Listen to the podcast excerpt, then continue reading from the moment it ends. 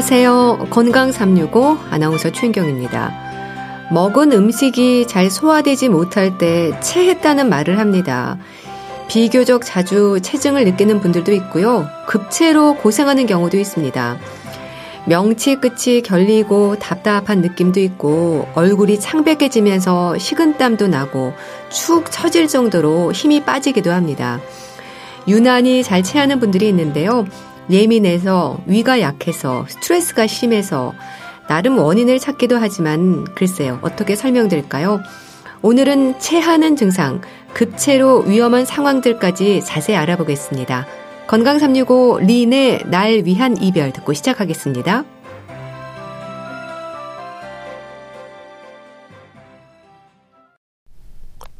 KBS 라디오 건강 365 함께하고 계십니다. 유난히 잘 체하는 분들이 있죠. 흔히 예민해서 그렇다는 말도 하는데요. 글쎄요, 그런 걸까요? 경희대 한의대 침국과 김용석 교수와 함께 합니다. 안녕하세요, 교수님. 네, 안녕하세요. 유난히 네. 잘 체하는 분들이 있습니다. 네. 예민해서 그렇다는 말도 하는데 어떨까요?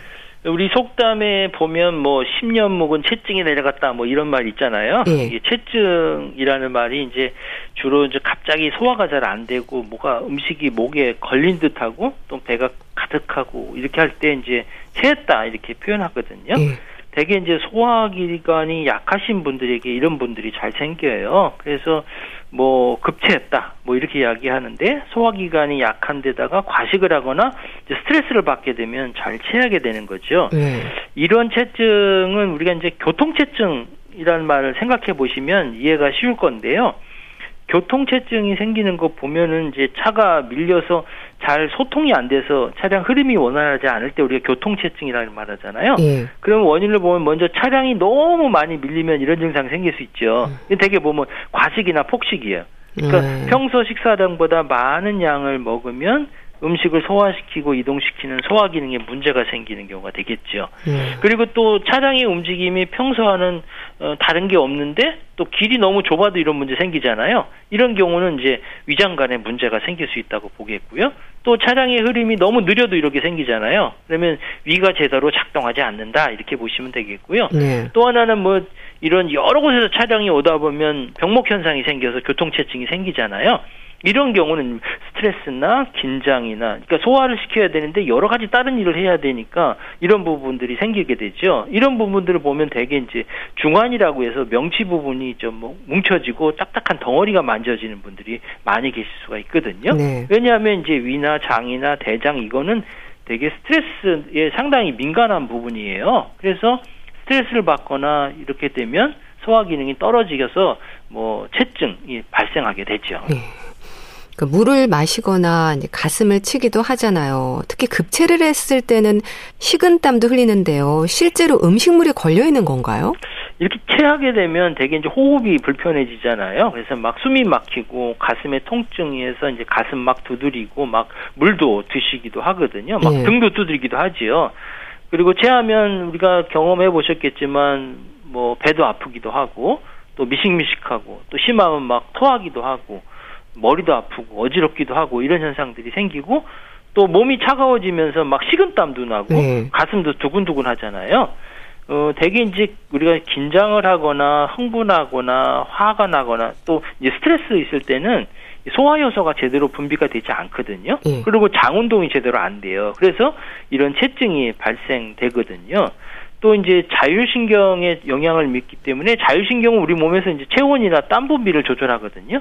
그래서 여기에 문제가 생기면 열이 나거나 막 춥기도 하고 식은땀이 나기도 하는 거죠. 네. 대개 이제 신체적인 어떤 정신적인 스트레스는 이제 불안하고 그러면 교감신경이 활성되고 그러면 장 운동이 떨어지고 또 이런 교감신경의 스트레스에 대응하기 위해서 이제 우리 몸에 이제 카테콜로멘이라는 호르몬이 분비되는데 이건 또 위산 분비를 촉진시키고 그래서 위산이 많이 생기면 속쓰림이 나타나고 이런 현상들이 계속 생길 수가 있는 거죠. 음. 그러니까 급체의 정도에 따라서 증상도 심해질 수 있겠어요. 그렇죠. 이제 급체했을 때 증상은 사람마다 조금 강도가 다르거든요. 뭐 속이 뭐 거북해서 이렇게 가벼운 증상으로 이렇게 끝나는 경우도 있지만 심한 경우에는 막 가슴이 아프고 뭐 호흡도 불편해지고 메스껍고 토하고 머리도 아프고 이런 현상들이 생기게 되죠. 그러면 네. 몸의 전체 전반적인 상태에 영향을 미쳐지고 그러다 보면 더 증상이 이렇게 깊어지는 현상에 생길 수 있거든요. 네. 이제 급차하게 되면 이런 한 가지 증상으로 그치지 않고 이런 다양한 증상으로 동반되기 때문에 일상생활에도 문제를 줄 수 있고 또 식사 자체를 큰 부담으로 여기기 때문에 어, 더 이상 증상이 반복되지 않도록 원인적인 부분들을 잘 치료해야 되겠죠. 네. 손을 따기도 하는데 괜찮은 방법인가요? 어떤 분들은 열 손가락을 모두 따던데요. 이 급체가 발생되면 가장 좋은 거는요. 하루 정도 아무것도 먹지 않고 굶는 거예요. 아. 네, 그래서 위 운동을 또 이제 위 운동을 강화시켜주는 소화제 같은 거 있잖아요. 네. 이것도 뭐 도움이 되고 또 증상이 너무 심하면요, 이게 소화가 안 되니까 밑으로 내려가지 못하잖아요. 그럼 요 안에 정체되는 거 어떻게 되겠어요? 토해내는 방법도 음. 손가락을 집어넣고 토하는 방법도 하나의 방법이 될 수 있는데 토하게 되면 이제 체온이 떨어지기 때문에 몸을 좀 따뜻하게 해줄 필요가 있고요. 또 이제 급 히 체하게 되면 우리가 이제 민간에서 이제 손가락을 따주기도 하거든요. 네. 예, 손을 따주는 것은 일시적으로는 뭐 도움을 줄 수가 있어요. 그래서 손가락, 뭐 발가락 모두 따는 것 가능해요. 근데 이제 기본적으로 중요한 건 뭐냐면 소독이거든요. 음. 어, 손을 따는 위치에 대해서 이제 그 따는 부위에 대한 소독도 필수적으로 해야 되겠고요. 그렇지 않으면 이제 손 이런 데는 2차적인 감염이 생길 수가 있거든요. 그러니까 아무리 손 따는 게 효과적이라도 음. 안전하지 못하면 더 큰 문제를 일으킬 수가 있는 거죠. 음. 손발 따는 데는 어디냐면 우리가 손톱이나 발톱 아랫부분에서 그 중심에서 양쪽에 가는 부분이거든요. 네. 자, 뭐 안쪽, 바깥쪽 아무 쪽이나 상관이 없어요. 그쪽을 이제 따주게 되는데 그러면 이제 피가 나오잖아요. 네. 그러면 이 체증이 생겼다는 건 어디가 막힌 거니까 피가 나면 하나 소통이 되니까 막힌 흐름이 잘 소통되므로 체증이 이렇게 가라앉는다 이렇게 보는 거죠. 네. 그러니까 그렇게 손을 따서 짙은 피가 나거나 등을 쓸어주면서 트림을 하면 걱정하지 않아도 되나요? 그 한의학적 입장에서 보면 어디가 이제 체증이 생겼다는 것은 마비가 되거나 막혔다는 거잖아요. 네. 운동이. 그래서 엄지 손가락 뭐 손톱 밑에 이런 부분을 따서 네. 검은 피가 나면 이 막혔던 귀가 이제 뚫렸다. 그러고 보면 위가 정상적으로 작동되는 것이다 이렇게 보는데요. 이제 검은 피가 나는 거 보면 체증이 심하면 심할수록 아주 검은 피가 나요. 색깔이 음. 더 진한 게 나타나거든요. 그리고 이제 이렇게 검은 피를 내주거나 아니면 등을 자꾸 쓰다듬게 주게 되면 이제 트름이 나죠. 음. 이 트름이 났다는 건 뭐예요? 일단 움직이지 않았던 위의 운동이 움직이기 시작했다는 거거든요. 그러면 이제 그 속이 편해지는 이런 증상들이 나타나게 되죠. 네. 그러니까 감염 위험이 있어서 소독 이 중요하다고 얘기하셨는데 그러면 손 따는 일이 어디를 찔러야 할지 정확한 방법도 좀 알려주세요. 우리가 손을 따는 것은 손 따는 부위도 소독을 잘해야 되겠지만 따는 도구도 마찬가지 소독이 잘 돼 있는 거 일회용을 써야 되거든요. 우리가 침 같은 경우는 일회용 침을 쓰기 때문에 문제가 되지 않지만 민간에서는 따는 걸 뭘로 따겠어요? 뭐 바늘 같은 거 따고 음. 막 그렇잖아요. 음. 이런 경우는 바늘이 소독된 거 안 걸리다 보니까 어떤 분들은 바늘이 잘 안 들어가니까 머리를 이렇게 문질러서 그다 이런 경우인데 이런 경우는 음. 소독에 문제가 있기 때문에 음. 2차 감염이 문제가 있으니까 네. 주의하셔야 되겠고요. 다른 부위는 어디냐면 손톱 밑에 부분에요. 안쪽이나 바깥쪽 어느 부위를 따도 괜찮습니다. 네. 또 엄지와 검지 사이를 꾹꾹 눌러주기도 하지 않나요? 효과가 있을까요? 이제 우리가 이게 체하게 되면 사관을 튼다라고 이야기를 하잖아요. 네 군데 막힌 관문을 뚫어준다는 거예요. 그게 바로 이제 합 곡이란 태충혈이근데 네. 엄지와 검지 사이에 온폭 들어간 부분이 합곡혈이거든요. 이 급체했을 때 이 부분을 아플 정도로 이렇게 꾹 눌러주게 되면 이 토하, 저기 그윽하면서 이제 트름을 하는 경우가 있거든요. 예. 이제 이렇게 되면 위의 기능들이 좋아져서 명치 밑에 이제 얹혀 있는 것 같은 것들이 풀려지는 현상이 생기고요. 사관이다 보니까 손에 두 개 있고 그다음에 다리에도 두 개 있잖아요. 네. 그게 바로 뭐냐 태충이라는 혈인데 이거는 엄지 발가락하고 두 번째 발가락 사이에 있는 거예요. 그 부위를 눌러주게 되면 마찬가지로 어, 속이 편해지는 현상이 생기고 이 부위는 이제 간 기능들을 회복시켜 주기 때문에 과음 같은 거 했을 때 이런 부분에 도움을 줄 수 있고요. 예. 또 하나 이제 사관을 틀은 부위가 곡지 족삼리라는 혈이 있거든요. 이제 그 부분도 사관이라고 하는데 곡지는 어디냐면요. 팔꿈치를 딱 굽혀 보면 팔꿈치 끝에 보면 이게 주름이 생기잖아요. 예. 굽히게 되면 그 부위에 이렇게 원폭 들어간 부위가 곡지라는 부위예요. 음. 이 부분은 눌러주게 되면 장애 운동을 좀 활발하게 해주고요. 족삼리 같은 경우는 이제 배가 거북하고 또 뭔가 예, 팽만감이 있을 때 족삼리를 지압해 주게 되거든요. 또 위경련이 있을 때도 마찬가지로 하는데 이제 무릎 바깥쪽에서 조금 아래 부분에 있는 부분이거든요. 네. 거기에서 지압을 하게 되면 음. 이런 증상들이 개선될 수가 있죠. 네. 또 배를 문지르는 것도 채기를 내리는데 도움이 될까요? 그렇죠. 이제 배를 문지르는 건 우리 많이 해보셨을 거예요. 예전에 보면 체하게 되면 어 약을 주기보다는 엄마 손은 약손, 네. 뭐 할머니 손은 약손 이렇게 해서 배를 마사지 했잖아요. 네. 어 이게 급체하게 되면 속이 차가워지면서 소화 기능이 떨어지잖아요. 그 따뜻한 손으로 배꼽 주변을 이렇게 부드럽게 만져주면 자율신경이 자극해서 장 기능이 좋아지기 때문에 효과를 발휘하는 거거든요. 또 이제 엄마 손은 약손, 할머니 손은 약손은 엄마 할머니는 내가 믿고 따를 수 있는 분이잖아요. 네. 그러다 보니까 심리적으로 안정도 어. 되니까 아. 이런 긍정적인 효과를 볼 수 있고요. 네. 또 이게 배를 문질 때는 이제 배꼽을 중심으로 시계 방향으로 지그시 눌러주면서 마사지를 하면 효과고요. 또 이렇게 채했을 때는 이렇게 마사지를 할 뿐만 아니라 뭐 매실차 같은 것들을 드셔도 좋고 뭐 무즙이나 생강차 이런 것들을 드셔도 증상 완화에서 도움을 줄 수가 있죠. 네. 그런데요, 뭐 소화가 잘 안 된다, 채기가 있다, 그리고 체했다, 뭐 좀 다른 걸까요? 이제 표현이 여러 가지 있는데요. 이제 체했다라는 건 갑작스럽게 소화가 되지 않고 뭐 배에 가득히 뭐가 찬 거 내려가지 않는 그런 느낌이 있을 때 우리가 체했다 이렇게 얘기를 하거든요. 어, 또 현대의학적으로 보면 뭐 급체했다, 체했다 이런 용어는 없지만 되게 이런 부분은 되게 이제 소화불량 음. 이런 정도의 뭐 기능성 소화불량 이런 단어라고 볼 수가 있겠죠. 네. 그럼 체한 상태에서 우리가 급체라는 말을 하는데 이거는 어떤 차이가 있나요? 뭐 급하게 체했으니까 급체라고 음. 얘기는데요. 한의학에는 네. 이제 급체와 같이 어, 급성적으로 나타나는 증상을 식체라고 해요. 음식이 막혔다. 음식이 내려가는데 어디가 막혀서 식체라고 하고요.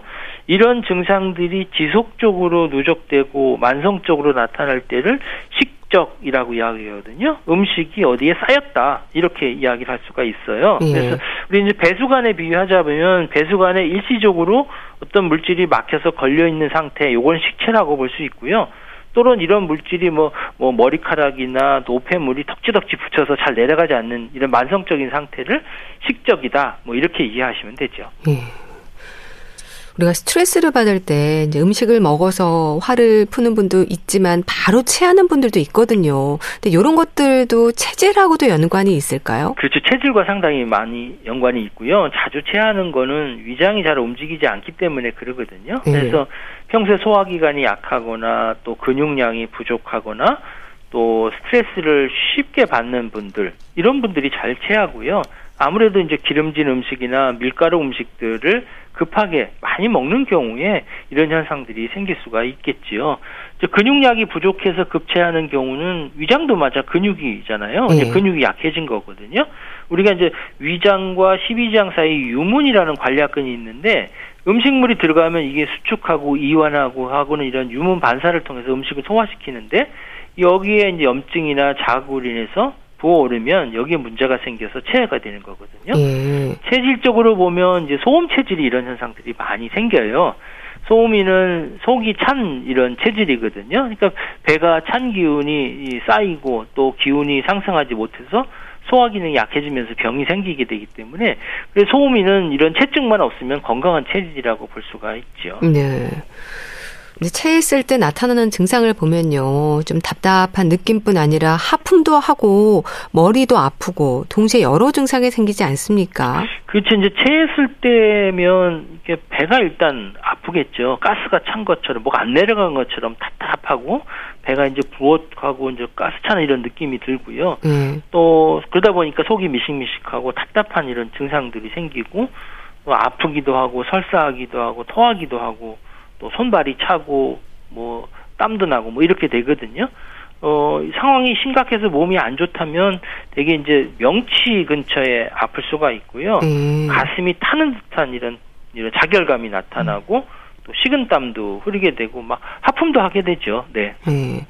그럼 그런 여러 가지 원인에 따라서 급체의 위험도 좀 달라질까요? 그렇죠. 이제 급체가 사실은 단순히 소화불량만 있는 게 아니거든요. 우리가 이제 급체하면 명치가 아프다고 하거든요.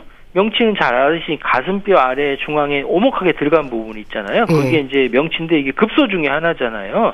그러니까 여기에 충격을 받으면 호흡도 불편해지고 혈액순환도 문제가 생길 수 있는데 그 아픈 부위가 어디냐에 따라서 양상이 조금 달라서 단순히 소화불량만이 아닌 경우도 있어요. 다른 위험한 증상도 있을 수 있거든요.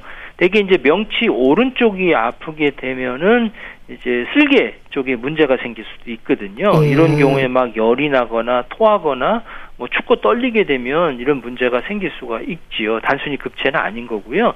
또 역류성 식도염 경우도 마찬가지예요.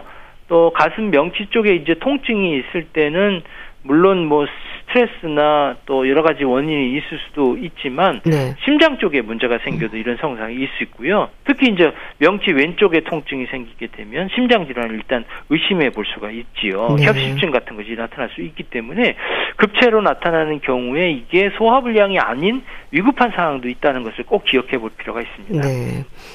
또 증상과 원인에 따라서 효과를 기대할 수 있는 지압법도 좀 다르다고 들었습니다. 알려주세요. 네, 그렇지 이제 같은 뭐 체증이라고 해더라도 앞에 말씀드렸지만 원인이 다양하잖아요. 네. 그러니까 치료 방법도 다르게 될 수 있거든요. 왜냐하면 한약에서는 체증이 생기는 체증 그 자체를 치료하는 것보다도 체증이 발생된 원인을 찾아서 거기에 대한 치료를 하기 때문에 그 원인이 다르면 치료로 달라지겠고요.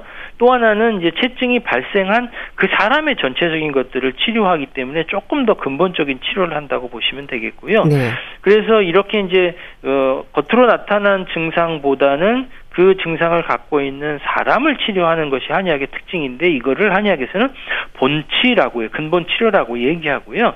체증 자체를 치료하는 것을 겉을 치료하는 표치라는 말을 쓰죠. 네. 잘 체하는 분들에게 천천히 먹어야 한다고 하잖아요. 식습관도 연관이 있는 거죠. 이 소화불량 환자들은 음식을 가려 먹는 게 상당히 중요하거든요. 또 개인마다 또 차이가 있기 때문에 어떤 음식이 내가 소화하는데 문제를 일으키는지를 파악해 보는 게 상당히 중요해요.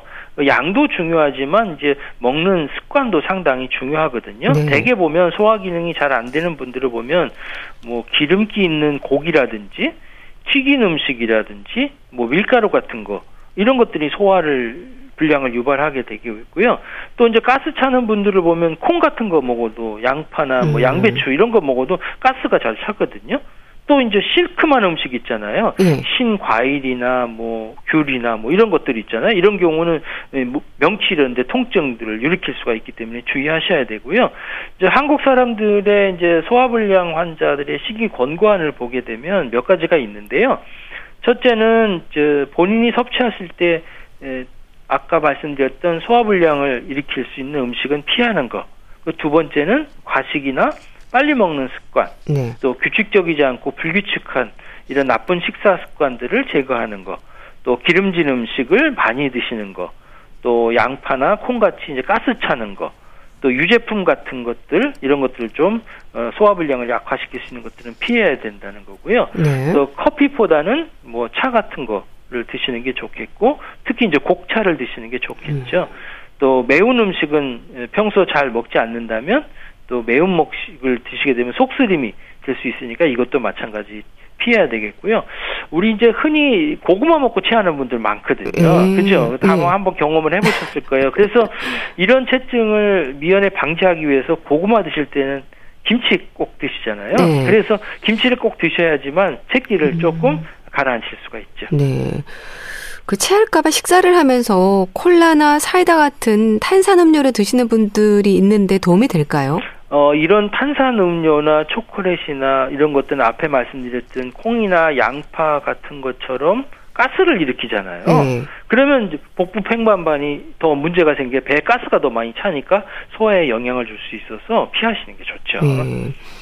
참 나이 들면서 소화 기능이 약해진다는 말도 합니다. 그래서 조금만 드셔도 체하거나 더부룩함을 느끼게 되는데요. 노화로 인한 체증이라면 어떤 노력을 해야 될까요? 어, 중국의 명의 한 사람이 이제 소화 불량을 이제 해결하는 방법을 통해서 어, 장수하는 비법을 얘기를 했는데요. 예. 네 가지예요. 그래서 음식 먹을 때는 꼭 요 네 가지를 기억하라 이렇게 되는데 하나는 어린아이처럼 두 번째는 개미처럼 예. 세 번째는 거북이처럼 음.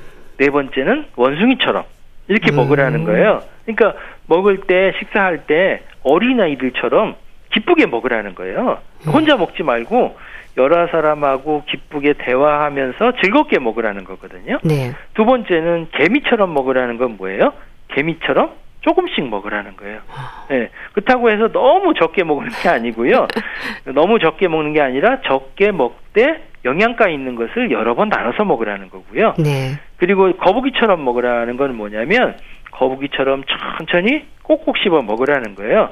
흔히 이제 어르신들 보면 밥맛 없다고 물에 말아서 후루룩 이렇게 마시듯이 드시는 분이 있잖아요. 네. 그렇게 드시지 마시고 꼭꼭 씹어서 천천히 드시는 게 중요하고요. 그리고 마지막으로 중요한 건 뭐냐 먹고 난 후에는 원숭이처럼 여기저기 돌아다니면서 운동하라는 거예요.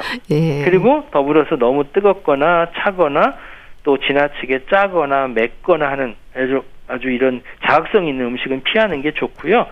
또 너무 과격한 운동, 운동을 하고 해서 너무 과격한 운동을 하게 되면 또 체력에 맞지 않게 운동을 하게 되면 오히려 더 불편감을 줄 수 있기 때문에 자기 체력에 맞는 또 나이에 맞는 운동을 하시는 게 좋습니다. 네.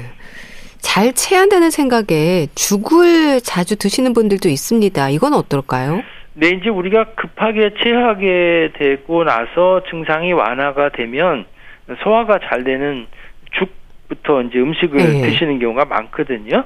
그 죽으로만 드시면 영양이 충분히 공급이 안 되잖아요. 그래서 죽 다음에는 진밥도 드시고 그 다음에는 일반식도 드시는 게 좋습니다.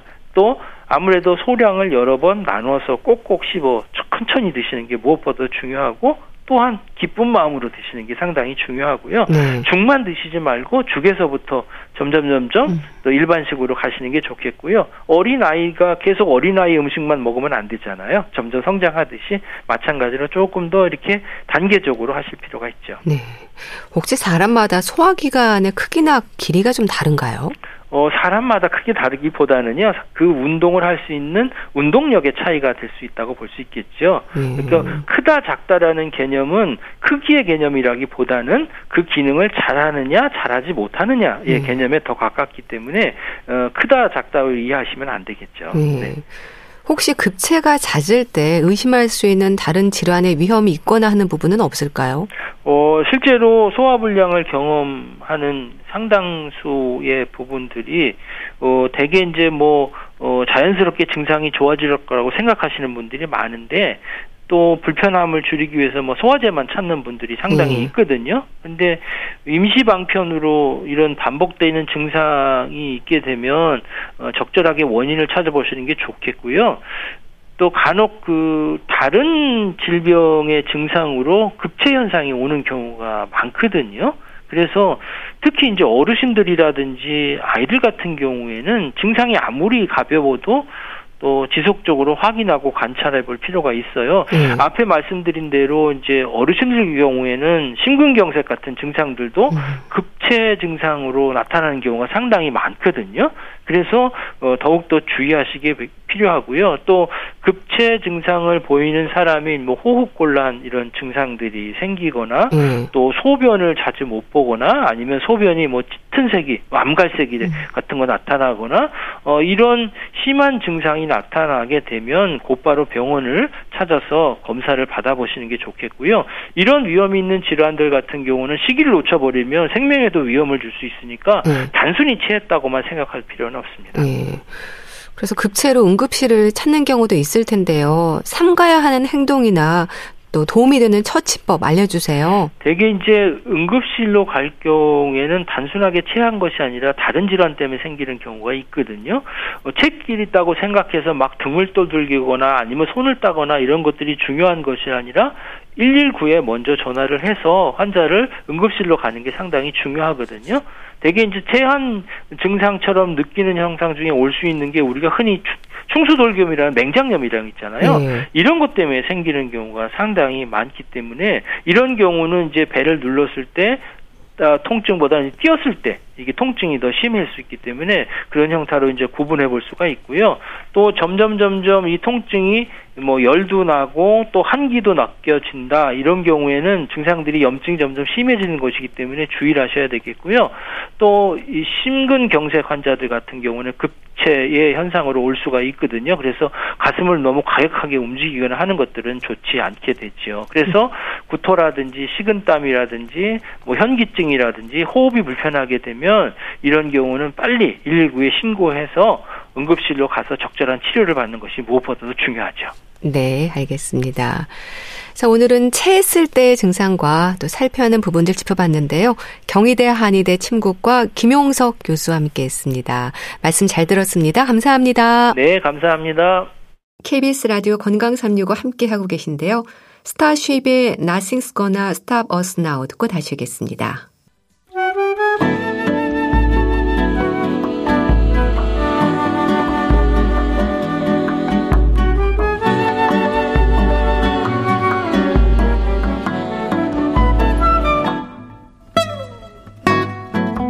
건강한 하루의 시작. KBS 라디오 건강 365. 최윤경 아나운서의 진행입니다. 우리가 건강에 대해서 얼마나 많은 관심을 갖고 있는지는 계속 이어지는 건강 책들로도 알 수 있는데요. 북컬럼니스트 홍순철 씨와 함께 오늘도 책 한 권 들여다보겠습니다. 안녕하세요. 네, 안녕하세요. 자, 오늘 소개해 주실 책은 경험하신 분들은 공감하실 겁니다. 책 제목이 가려워서 미치겠어요. 정말 가려움증이 느껴지는 것 같아요. 그렇죠. 가려워서 미치겠어요라는 네. 게 책의 제목인데요. 정말 여기서 이제 한 단계 더 나가면 가려워 죽겠어요. 네. 뭐 이런 말도 나옵니다. 예, 서울대학교 병원 피부과 정지로 교수가 알려주는 피부 가려움증의 모든 것이란 부제가 적혀 있어요. 아마 살면서 한 번도 가렵지 않았던 사람이 있을까요? 아유, 없겠죠. 네. 저는 사실 그동안 살아오면서 별다른 가려움증을 느끼지 못하고 살아왔는데 올여름에 햇빛 알러지가 생겼어요. 아... 그래서 약간 가려움증이 좀 생기더라고요. 특히 피부가 접히는 부분 네. 여기가 올여름에 참 가려워서 아주 고생을 많이 했는데 저뿐만이 아닐 겁니다. 가려움증 그러면 정말 다양해요. 잠깐 늙으면 해결되는 경증이라던가 혹은 밤잠 이루지 못하게 정말 괴로운 중증이라던가 가려움증은 누구나 겪을 수 있는 정말 흔한 질환인데요. 그리고 이 가려움증이 수많은 질병의 초기 증상일 수도 있다고 그럽니다. 네. 서울대학교 병원 피부과의 정진호 교수는 가려움증은 생각보다 흔하고 심각한 증상이다라고 하면서 누구나 가려움증에 대해서 제대로 알아야 한다. 이렇게 강조하고 있는데요. 수십 년 동안 환자들을 만나온 그가 진료실에서 가장 많이 듣는 말은요. 선생님, 가려워 정말 미치겠어요 라는 아, 말이라고 그래요. 네. 저자는요, 가려움증을 잘 몰라서 병을 키우고 피부뿐만이 아니고 일상마저 엉망이 된 환자들을 정말 숱하게 봐왔다라고 전하고 있습니다. 대표적으로 아토피 피부염 때문에 제대로 일상생활을 하지 못하는 사람들 주변에 한두 명씩 있으실 거고요. 네. 저자는요, 건강한 피부를 유지하는 방법에 관한 연구를 꾸준히 하고 있는 분이고, 열이 노화에 미치는 영향을 밝혀내서 전 세계의 주목을 받은 피부 과학자이기도 합니다. 원인도 치료 방법도 명확하지 않은 이 가려움증 때문에 고통받고 있는 환자들에게 최고의 피부과 전문의인 정진호 교수는 5단계 치료 원칙을 제안하고 있습니다. 네. 참 간지러운 것과 가려운 건 정말 참기 힘들거든요. 가려워서 미치겠다는 말이 이해가 됩니다. 그럼 왜 가려운지 설명이 돼 있나요? 그렇습니다. 최근요, 모든 가려움증에는 분명히 원인이 있다라고 강조를 합니다. 그 원인을 찾아서 올바르게 치료를 해야 되는데 그러기 위해서는 5단계 치료 원칙을 따라야 한다라고 강조하고 있는데요. 네. 제 1단계는 가려움증의 치료 원칙을 이해하는 겁니다. 이걸 이해하지 않고 그냥 빨리만 나으려고 하는 분들이 계세요. 그러면 반드시 재발할 수 있는 거고요. 예. 두 번째 단계가 가려움증의 원인을 밝히는 거라고 그래요. 가려움증 환자들이 겪고 있는 가장 큰 문제, 왜 가려운지를 모른다라는 점이라고 음. 그럽니다. 최근 가려움증의 아홉 가지 일반적인 원인을 제시하고 연령에 따라서 발생 부위에 따라서 그리고 기간에 따라서 발생하는 이 가려움증의 어떤 특정한 원인들을 세부적으로 소개하고 있습니다. 제 3단계는요. 가려움증의 원인을 제거하는 방법을 아는 겁니다. 네. 우리가 잘못하는 게 참 많아요. 피부를 청결하게 하려고 우리가 목욕탕에 가서 때미는 분들 계십니다. 그리고 비누 되게 거품 많이 나는 거 쓰는 분들 계세요. 근데 이게 오히려 피부를 건조하게 만들어서 가려움증을 악화시킬 수 있습니다. 네. 생활 습관을 바꿔야 되는 거죠. 그러니까 원인을 제거하는 방법을 제대로 아는 것이 필요하다는 겁니다. 네 번째 단계는요, 가려움증의 약물 치료법을 담고 있는데, 약물 사용할 수 있어야 됩니다. 그리고 부작용을 조금 걱정하는 분들이 계신데 그런 것들을 어떤 부작용 같은 것들을 잘 이해를 하고 나면 사실은 약물을 적절하게 치료할 수 있어야 된다라고 이야기를 하고 있는데 스테로이드제라든가 항히스타민제, 면역 억제제, 또 오피오이드 수용체 조절제, 두필루맙 피하 주사 이런 것들이 있다고 그래요. 네. 이런 방법들을 잘 쓰면 원인 치료와 함께 단계 치료를 잘 할 수 있다라고 최근 이야기하고 있습니다. 사용되는 약물도 중요하네요. 그럼 마지막 5단계는 뭔가요? 네, 마지막 5단계는요. 가려움증의 재발을 막는 방법을 아는 겁니다. 가려움증은 다른 질환에 비해서 재발이 가장 흔한 질환이라고 그럽니다. 네. 저자가 이 재발 방지를 위해서 가장 강조하고 있는 부분이 피부 건조를 막아야 한다. 라는 건데요. 그래서 보습제는 하루에 두 번씩 바르고 약산성 클렌저를 사용하고 실내 온도를 20도에서 22도 정도로 조절을 하고 또 실내 습도를 50% 정도로 맞추고 잘 때 이불 속 온도를 너무 덥지 않게 하고 그렇게 하기 위해서는 전기 담요 쓰면 안 되겠죠. 네. 또 중요한 거 샤워하고 나서 물기 닦을 때 막 수건으로 문지르는 분들 계십니다. 이거 역시 좋지 않다라고 하면서 의외로 생활 습관에서 지켜야 할 것들이 많다라고 이야기합니다. 가려움증은요, 의사만큼이나 환자의 노력이 정말로 중요한 증상이라고 그래요. 그래서 저자는 우리가 생각하지 못한 곳에 숨어 있는 가려움증의 원인을 제대로 찾아야 되는데 그걸 찾기 위한 일종의 체크리스트도 책에 함께 소개가 되고 있습니다. 의외의 것들이 가려움증의 원인이 될 수 있는데요.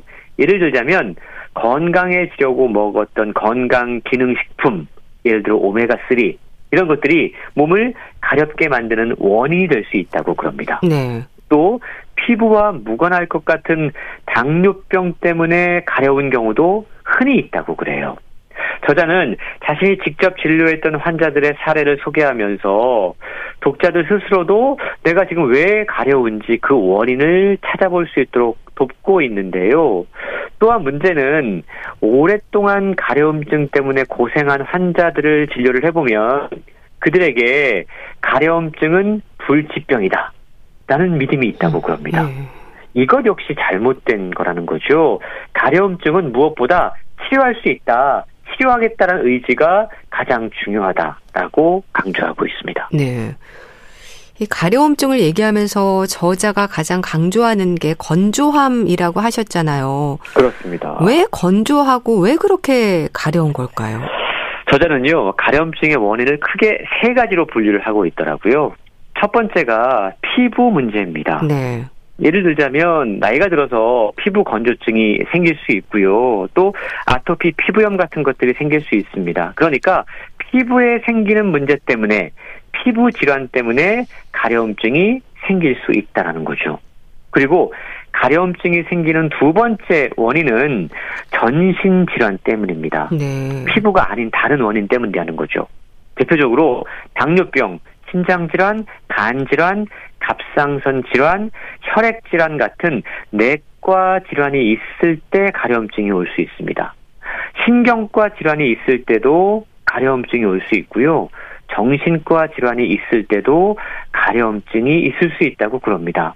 그리고 이들 질환을 치료하기 위해서 먹는 약이 오히려 또 가려움증을 음. 유발할 수도 있다는 거죠. 네. 첫 번째가 피부 원인, 두 번째가 전신 질환 때문이라고 말씀드렸고요. 세 번째 원인이 있습니다. 계속 긁는 행위 아. 때문에 생기는 가려움증입니다. 네. 이게 처음에는 사실은 되게 단순하고 사소한 것 때문에 가려웠어요. 근데 그걸 참지 못해서 계속 긁게 되면 이 긁는 행위 자체가 또 다른 가려움증을 유발하는 원인이 될 수 있기 때문에 자주 긁는 습관은 정말로 좋지 않다라고 이야기하고 있습니다. 네, 그러게요. 근데 긁지 말아야지 하면서도 그게 잘 안 되거든요. 가려운 곳을 손으로 때리기도 하고 다른 방법을 쓰는데 건조해서 긁고 긁으면서 또 다른 문제가 되고 참 악순환이죠. 그렇습니다. 일단 건조한 피부를 조심해야 돼요. 이게 가장 흔하고 중요한 가려움증의 원인이라고 그러는데요. 우리 피부가 건조하면 표피 안으로 신경이 자라 들어온다고 그래요. 예. 이렇게 되면 작은 자극에도 쉽게 가려움증이 시작될 수 있다라는 거죠. 그리고 이때 긁게 되면 가려움증이 점점 더 심해지는 악순환을 겪게 되는 겁니다. 의외의 것들이 가려움증의 원인이 될 수 있는데 약물이 사실 생각지 못한 가려움증의 원인이 될 수 있다고 그럽니다. 현대인들이 워낙에 이런저런 약물들을 많이 먹다 보니까 이런 문제로 가려움증으로 고생하는 분들이 많이 있다라고 소개를 하고 있는데요. 네. 그래서 저자는 가려움증으로 고생하고 있다면 복용하는 약물 가운데 몇 달 정도 중단해도 큰 문제가 없을 약물들은 일단 중단해 보는 것이 좋다라고 이야기해요. 왜냐하면 이게 가려움증의 원인이 되는 게 어떤 약물인지 모르기 때문에 그걸 찾아낼 필요가 있기 때문이라는 거죠. 그런데 약을 함부로 끊었다가 현재 앓고 있는 질환의 증상이 심해질 수 있기 때문에 반드시 주치의와 상의를 먼저 해야 된다라고 강조를 하고 있고요. 네. 또 어떤 약을 끊을 수 없다면 임시로 비슷한 효능의 다른 약으로 교체해 보는 것도 가려움증을 어, 원인을 찾는 좋은 방법이 될 수 있다고 그럽니다. 또 우리가 흔히 먹는 건강 기능 식품, 영양제 이런 것들이 가염증의 원인이 되기도 하는데요. 그 영양제라든가 건강기능식품을 복용하고 얼마 지나지 않아서 가려움증이 시작이 됐다면 복용을 중단하는 것이 현명하다라고 이야기하고 있어요. 왜냐하면 영양제나 건강 기능 식품에는 유효 성분뿐만이 아니고 제조 과정에서 첨가할 수밖에 없는 다양한 성분들이 들어가기 때문에 이런 성분들이 우리 몸에 알러지 반응을 유발하고 가려움증을 일으키고 심한 경우에는 피부 발진까지도 생기기도 한다고 그럽니다. 네. 그런데요, 또 정신적인 스트레스나 마음의 문제도 가려움증을 유발할 수도 있다고 하던데 책에서도 설명하고 있나요? 네, 정말 중요한 부분인 것 같은데요. 현대인들의 병이라고 할 수 있는 스트레스가 가려움증을 유발한다고 그럽니다. 우리 뇌 세포에는요, 뇌 기능 유지에 중요한 역할을 하는 일종의 마약 성분인 오피오이드가 정상적으로 조금씩 만들어지고 있다고 그래요. 그런데 우리가 스트레스를 받아서 오피오이드가 비정상적으로 증가를 하면 우리 뇌에서 가려움증을 느끼게 된다고 그럽니다. 네. 머릿속에 막 벌레가 지나다니는 것 같은 느낌이 드는 분들, 신경을 쓸수록 더 가려워서 미칠 것 같다는 호소를 하는 분들, 이런 분들이 그런 사례일 수 있다는 거고요. 신경과 질환을 의심해 볼 수도 있다고 그래요.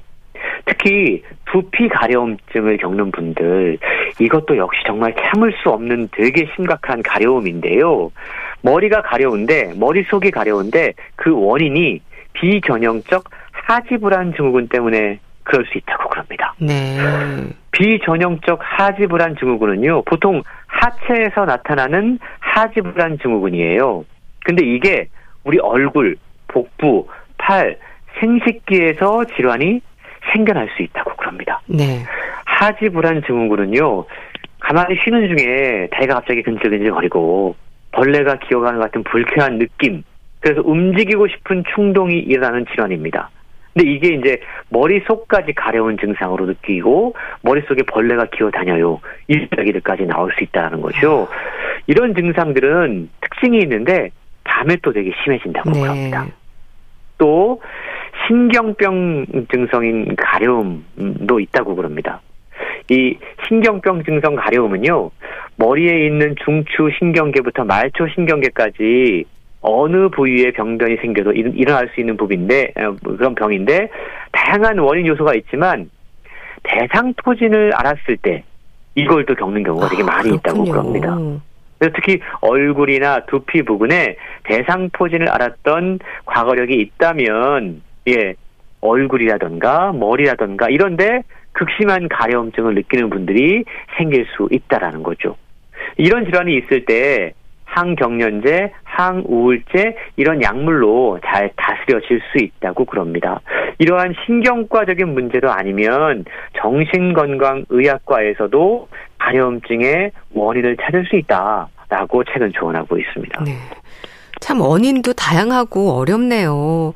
제대로 된 원인 치료가 중요한 것 같습니다. 그렇습니다. 피부가 가려운 이유는 그 부위에 존재하는 감각신경이 일종의 자극을 받아서 활성화되었기 때문이에요. 그래서 가려움증 신호를 계속해서 뇌로 전달하기 때문입니다. 우리가 일반적으로 가려움증 자극이 왔을 때 피부에 있는 신경 말단에서 일어나는 생화학적 반응이요. 길어야 2분에서 1분에서 2분 정도면 사라진다고 그래요. 네. 그러면 감각신경도 더 이상 활성화된 상태를 유지할 수가 없고 가려움증 신호를 뇌로 전달할 수도 없어서 더 이상 가렵지 않게 된다고 그럽니다. 그래서 최근 주, 중요한 팁을 하나 알려주고 있는데 가려움증을 느끼기 시작한 뒤에 1, 2분만 긁지 않고 참으면 가렵지 않게 된다. 아. 하는 거예요. 예. 근데 이 순간을 참지 못하고 긁으면 이게 이제 자극을 만들어내고 감각신경 섬유가 새롭게 활성화되면서 계속해서 반복적으로 긁게 되는 악순환이 생겨난다라는 거죠. 만성적으로 계속 긁으면 피부 속에 존재하는 감각 신경의 개수가 증가한다고 그럽니다. 그래서 경미한 자극에도 쉽게 가려워지고 심하게 가려워진다고 그러는데요. 가려워서 미치겠어요. 이 단계를 넘어서면 정말 가려워서 죽을 것 같아요가 되죠. 네. 그만큼 가려움증은 절대 가볍지 않은 질환이라는 점을 기억하시면 좋을 것 같고요. 이 책을 통해서 분명한 원인 치료의 방법을 한번 찾아보시면 좋을 것 같습니다. 네. 절대 가볍지 않은 질환 가려움증. 책 가려워서 미치겠어요. 소개해 주셨는데요. 북컬럼니스트 홍순철 씨와 함께 했습니다. 감사합니다. 고맙습니다. 폴킴의 길 보내드리면서 인사드릴게요. 건강365 아나운서 최인경이었습니다. 고맙습니다.